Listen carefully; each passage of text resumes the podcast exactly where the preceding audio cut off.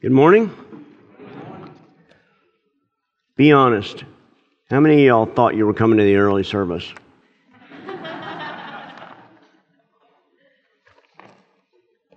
My hope is that the sermon gets a little better each time. Like it was awful last night. It was pretty bad at 9 o'clock, and so I'm hoping it'll be mediocre now. That's what I'm hoping for. I don't know if I'll get there or not, but we'll give it, I'll give it my best shot. Let's pray and ask the Lord to bless us. Lord, we are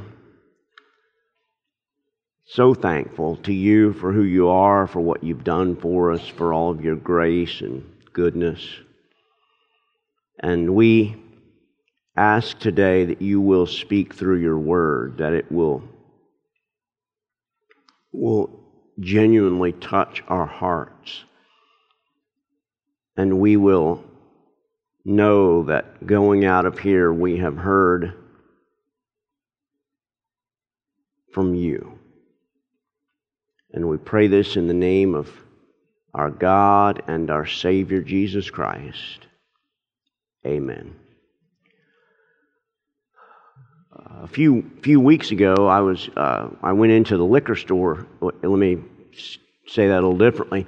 Um, there's this uh, there's a liquor store right beside Coral Ridge, and they have these great sandwiches. That's all I ever get there, as far as you know. So I go into the liquor store, and I'm getting a sandwich for somebody else. And the lady who's making the sandwiches, who works in the liquor store, she said, Hey, aren't you the pastor that makes everybody laugh? And I said, Maybe. Why? You never really want to admit to anything until you're sure what they're after, you know? I was on a plane once, and this guy beside me asked me what I did and that, and I told him that I taught New Testament. And he said, You're not one of them born agains, are you? Said, Maybe. Why? You don't want to admit to that until you're really sure what they mean by it because being born again means something very different today than it meant 2,000 years ago. And those of you that are old enough to remember when Jimmy Carter was president, remember that he, he spoke of himself as being born again. And then being born again sort of took on this different kind of uh, flavor, and it became almost a, a brand of Christianity. But that's not the way it was when the term was first coined. And as we read through the text this morning, you'll see when the, when the word, the term being born again was first coined. It happens here in John 3 as this man Nicodemus comes to ask Jesus some questions. And so this is the way that the word speaks to us in John chapter 3 and verse 1. Now there was a man of the Pharisees named Nicodemus, a ruler of the Jews. And this man came to Jesus by night and he said to him, Rabbi, we know that you're a teacher come from God, for no one can do these signs that you do unless God is with him. And Jesus answered him, Truly, truly, I say to you, unless one is born again, he cannot see the kingdom of God. And Nicodemus said to him, How can a man be born again when he's old? Can he enter a second time into his mother's womb and be born? And Jesus answered, Truly, truly, I say to you, unless one is born of water and the Spirit, he cannot enter the kingdom of God. That which is born of flesh is flesh, that which is born of spirit is spirit. Do not marvel that I said you must be born again. The wind blows where it wishes, and you hear its sound, but you do not know where it comes from or where it goes.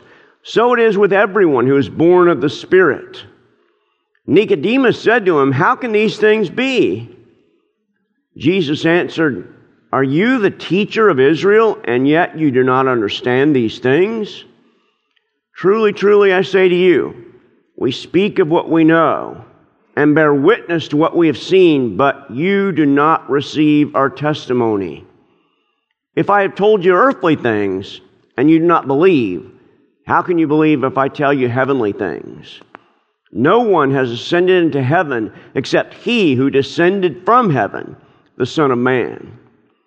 And as Moses lifted up the serpent in the wilderness, so must the Son of Man be lifted up, that whoever believes in him may have eternal life. For God so loved the world that he gave his only Son, that whoever believes in him should not perish but have eternal life. For God did not send his Son into the world to condemn the world, but in order that the world through him might be saved. It's kind of an unusual phrase that Jesus uses when Nicodemus comes and asks him a question. And then Nicodemus sort of follows up with some other questions. And so today, I think it'll be valuable for us to ask a few questions ourselves about this passage. And so then we can walk out of here, hopefully, and realize what it was that Jesus meant when he spoke about being born again. Because every one of us who's here today really ought to ask ourselves whether or not we have ever been born again. Not born again in this sense of a, some kind of a cultural thing, but being born again in the, in the way that Jesus really speaks about it. So let's ask a couple of questions. The first question is what does it mean being born again? We all want a new start. I mean, if we all had that time machine, there's a place in our lives I'm sure that we could all go back to and say, I'd like to straighten out that error that I made. Or I'd like to, I'd like a do-over. I'd like to have some time when I could do something right that I did wrong. We'd all like to have that. It was the poet John Clare who said, if life had a second edition, I'd want to correct the first one. And that's not, unfortunately, what being born again means. It doesn't mean to us that we get to go back and live our life over and straighten out all the things that we did wrong. It's not that. What is it then? I'll tell you a couple things that it's not. First of all, it's not, it's not the deep cathartic experience that some people speak of. Some people who don't really know what being born again is, they say, well, there are certain kinds of people who need that deep kind of experience. Maybe they're an alcoholic, or maybe they're a drug addict, or maybe they've been to jail. They're, of course, not like us. They're different. They need something in their lives straightened out. That's not what it is here. Jesus says you must be born again to this man who is the great teacher of Israel. He's not got something wrong with him. He's not one of the lower class citizens. He is at the top, the very top. He is the teacher of Israel, and yet Jesus says to him, You must be born again. And then there, there are others who think that being born again is for those who desperately need rules in their life. That everything for them has to be black and white. And so what they desperately need is someone to come along and tell them, you should do this and you shouldn't do that. And so they say there are some people who really need guidelines and rules. And if you want to be born again, they'll give you all those rules and all those guidelines that you need. The last thing that Nicodemus needed was more rules. He was a Pharisee. If there's anything we know about the Pharisees of the first century, it is that they had lots and lots of rules. One of the things that the Pharisees did, they were so desperate, they so desperately wanted to obey the law of God that they put up what they called fences around the law. So there were all these kind of other laws that they didn't want to break just in case they might be breaking God's law. And that's the reason that we have, for example, the Mishnah and the Talmud. The Mishnah and the Talmud are all these other fences that the Pharisees put up around the law. And so if you read, for example, the Mishnah, there's a tractate on the Sabbath. And in there, somebody asks the rabbi, if a beggar comes to my door and I give him food, am I breaking the Sabbath? And the rabbi says, well, if a beggar comes to your door and he sits his bowl down and you pick it up and fill it up and then sit the bowl back down and then he picks it up, you haven't broken the Sabbath. But if he hands you the bowl and you reach across your threshold to get it from him, then you have broken the Sabbath. There are all these kind of very explicit rules. The last thing that anyone who was a leader of the Pharisees needed was more rules. And so being born again has nothing to do with this cathartic experience that those of us who are broken really need. Being born again has nothing to do with adding more rules so you always know what is right and wrong. Being born again is something entirely different from that. And you'll notice that when Jesus says to Nicodemus in the third verse, he says, You must be born again. Nicodemus doesn't know what, exactly what that means. Says, what do you mean being born again? How am I supposed to shrink myself down and be a little baby again and, and be born again? I, I, I can't do that. It's almost certain that Jesus coined this term, being born again. I've read a, a good bit of literature of the period, and I haven't seen it at any time before this, this speaking of it here in, in John's Gospel. Lots of times after, the early church fathers and others mention it a lot, but it's only after Jesus coins the term. And Jesus tells us exactly what this being born again is in verse 5. He says to Nicodemus, No, you don't have to shrink it down and be a little baby again. You have to be born of the Spirit and the water, or the water and the spirit. Now, there are lots of different ideas about what that water and spirit means. If, if you were to go to a, a theologian's conference on the Gospel of John, there would be arguments about what water and spirit meant. I mean, that is a roller coaster ride of excitement. A theologian's conference on the water and the spirit. You got to know, there's some wild times there. And so some of them would say being born of the water and the Spirit means you're born naturally the first time, like when your mother's water breaks, and then you're born the second time you're born again because of the Spirit of God. I don't think that's what Jesus means there, but some do. Others will say, well, that means being, being baptized. You're baptized in the water, and then you're born in the Spirit, and so you need both of those things to really be born again. I don't think that's what Jesus means if, if you look at, at this passage, you'll begin to notice some parallelism. And the parallelism is Jesus' answers to Nicodemus' question. And, and Nicod- Jesus seems to be explaining to Nicodemus what he means by being born again by saying you have to be born of the water and the Spirit. And while being born again is a, a new term to Nicodemus, being born of the water and the Spirit are not. There are many times in the, in the Hebrew Bible in the Old Testament where you will find that's being spoken of being born of the water and the Spirit. For example, if you looked at, at in, the, in the book of Ezekiel, in, in chapter 36, you would find Ezekiel saying, There's a new people of God coming, and God will sprinkle you to make you clean with water, and then He will put a new spirit in you. You see there that the water and the spirit essentially is, is another way of saying being born again. It's another way of saying that God has made you right with Him. It's another way of saying that God has taken that wall that exists between you and Him and He's torn it down, and now your relationship with God is right. That's what being born again is. But there's a second question that we ought to, I think, ask, and that is why does Jesus speak of being born again? Why does he have the right to sort of coin this term of being born again? Why is that? It, it seems to me that we, we're not shocked by what we hear Jesus saying here in John 3. Part of that's because we don't have the background that Nicodemus has. Part of that's because we've grown up knowing that Jesus is God and reading the rest of the New Testament.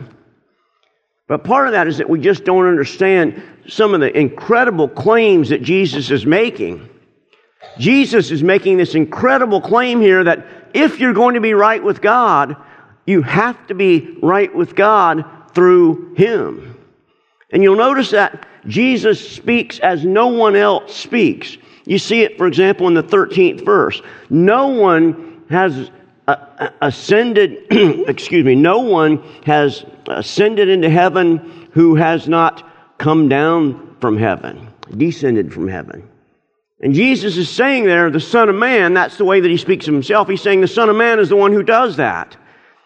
Jesus claims to be speaking God's very revelation. Jesus claims that if you want to be right with God, you have to go through him. Now, that's a shocking claim. particularly shocking to a Pharisee in the first century. Because the Pharisees thought that they knew God. They thought that they knew God's law. They thought that they were obeying God's law and that they were in a covenant relationship with Him because of the fact that they obeyed God's law. And yet here Jesus comes along and says, No, Nicodemus, all of your obedience of God's law, all of these things that you're doing, they're, they're just not enough. You have to be born again. And the only way that you can be born again is by knowing me. It's shocking. It's shocking to a first century audience for this, the man whom the text calls the teacher of Israel, to be told by a an itinerant prophet who, who walks around with a few people following him to be told that the real answer to the relationship with God is not by obeying the laws that all the Pharisees had. Rather, it's by coming through this man. That's incredibly shocking. There's a third question, and it's not just what does it mean to be born again? It's not just why does Jesus speak of being born again, but the third and I think the most important question that we could ask is how does one get to be born again? And that's what Nicodemus finally gets to. He's come to Jesus by night. Some have said he's come to Jesus by night because he's a, he doesn't want any other Pharisees recognizing him, and so he comes at night to sort of in hiding. I don't think that's the case. When we see Nicodemus in, in the rest of John's gospel, I, I, we, we don't see him hiding anything. But in John's gospel, light and darkness is a motif.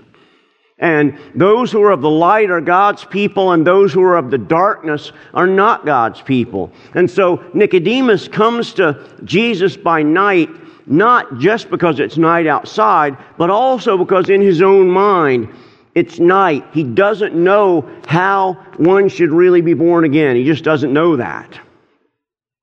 He needs help. And so Jesus finally answers Nicodemus by, by referring to this very obscure story. And you see it in verse 14. Jesus refers to this very obscure story. He says, And as Moses lifted up the serpent in the wilderness, if it were not for this passage of Scripture, this story would probably not be known by very many people. It's a, it's a small story and it's a strange one.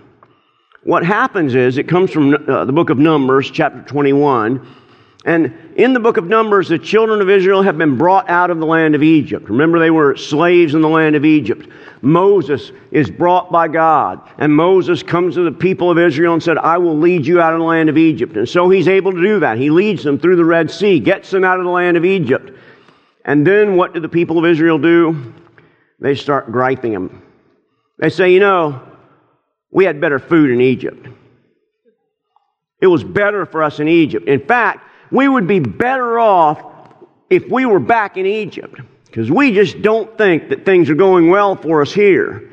You're wandering around, you don't know where you're going, you don't know how to take care of this, you don't know how to get us good food or water. This is not good. And so, God, to punish their griping and murmuring and complaining, He sends these serpents, these snakes. And whoever gripes about Moses or about God, the snake bites them and they die. A group of snakes bites them and they die. It's not a, like a feel good story, really. At least at that part. Because essentially, what you learn from it is if you gripe about the church, a snake might come and bite you, and you might die. But then there's this little measure of grace in the story. God comes to Moses and he says, Moses, you make this, this serpent out of bronze, a bronze snake. And you put the snake on a pole and you hold the pole up. And whoever looks at that bronze snake, they will be saved. Even if they've been bitten by a serpent, they will be saved. And then Jesus says this really strange thing. He says, and so the Son of Man will be lifted up. And that salvation will be brought to the Son of Man who is lifted up in verse 15, that whoever believes in him may have eternal life. Jesus is essentially saying to the teacher of Israel, if you believe in me, you have eternal life. If you believe in me, you have the new birth. But if you don't, then you don't have it. If you don't, then you are going to be chased for the rest of your life by serpents. They might not be the literal serpents like they were out in the desert, but you are going to be chased the rest of your life by a serpent called death, and sooner or later that serpent will indeed bite you. I was in Columbus, Ohio, a few weeks ago, a month ago or something, and I met this guy there, and and he, you know he knew that I traveled some to tell people about Knox Seminary and to speak to students, and. Uh, he said, Listen, if you ever get to Wilmington, North Carolina, you've got to go to this place called the Serpentarium. I said, Really? What, what is it? He says, Well, I went there. He said, I went there, I drove up to the Serpentarium because I had seen all these ads and billboards and like the world's most dangerous animals. Well, I drove up and it was at a guy's house. That was the first clue that this wasn't your, this was not going to be Disney World. He said, I went in, and like, as you go in, uh, what used to be the living room, on one side there are all these things about deadly snakes. And, and the man who owned the place, he had the Guinness World Record for being bitten by more deadly snakes than anyone else, as if that's something to be proud of. and on the other side, there were these anti government things like the United States is responsible for the Twin Towers, and the United States is poisoning us all through chemtrails, and the United States is allowing alien experiments on its citizens, and, you know, stuff that we all already know. And there were all this stuff was, all this stuff was on the wall there. Really pretty crazy stuff. And so this guy I met said, you know, the owner, he was standing over there by all that anti government stuff, and I, I I didn't go over there because I, was, I didn't want to get into that with him. So I just walked in, and there's this, this big giant glass cage, and it's like one of the most deadly snakes in the world.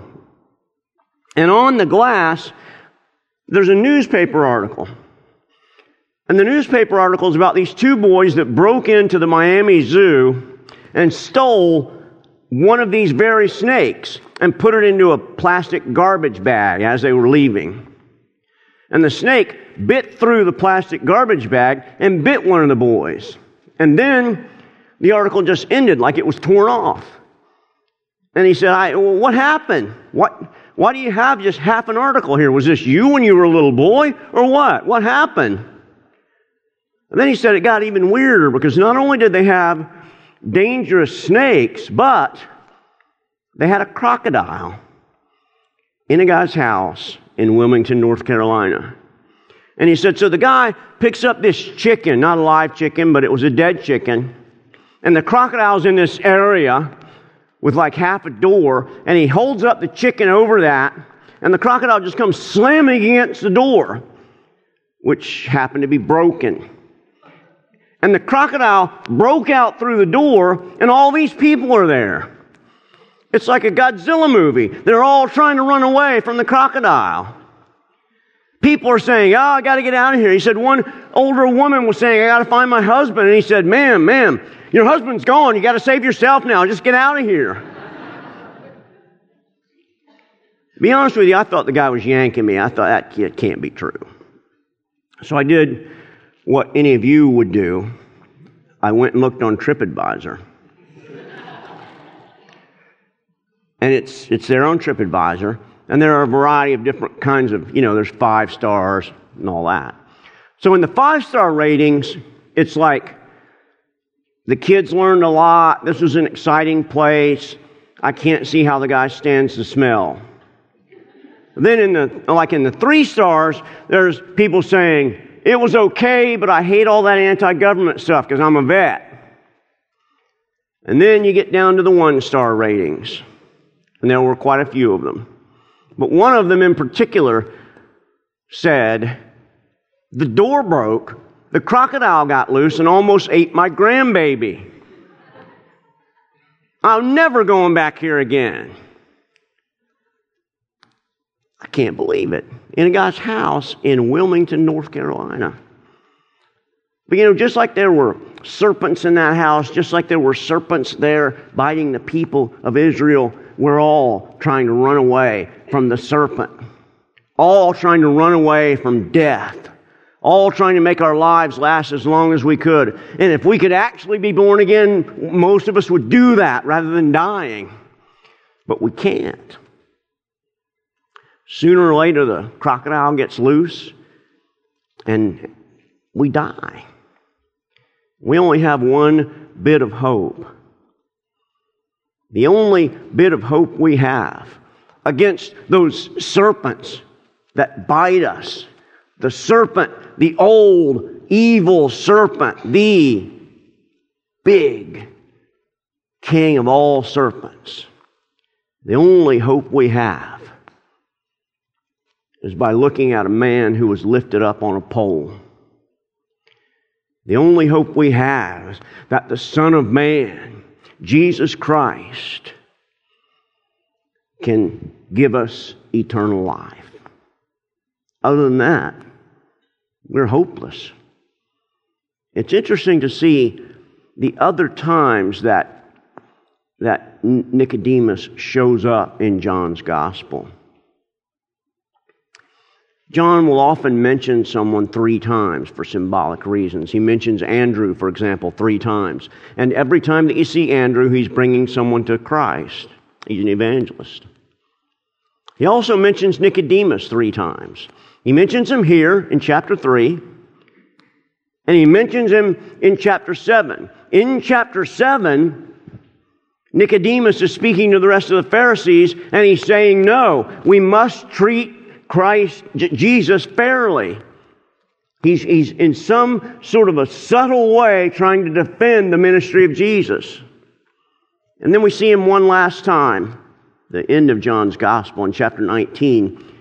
In chapter 19, Jesus is dead. He's been crucified. And there's a man named Joseph of Arimathea who goes and he asks Pilate if he can have Jesus' body and bury it. And then John says, with Joseph of Arimathea, there was a man named Nicodemus, the one who came to Jesus by night. And he brought 75 pounds of spices for Jesus' burial. That's something that a rich man would do. No one who was poor in, in Jerusalem would have been able to bring that kind of spice. Only a rich and powerful man was, and that is precisely what Nicodemus was. And I think that we see by that act of Nicodemus that his life had been changed. There are other mentions of Nicodemus in, in kind of uh, false literature or fake literature. In the second and third century, there's something called the Gospel of Pilate, the Acts of Pilate. And in there, Nicodemus is, is persecuted for his Christianity. Nicodemus in the later centuries becomes this sort of this, this character who had once been a Pharisee, but his life had been changed by meeting Jesus. And as a result of that, he came to see Jesus by night but he went away with light. He went away knowing what it meant to be born again. He went away having been told that God gave his only Son so that those who believe in him can have life.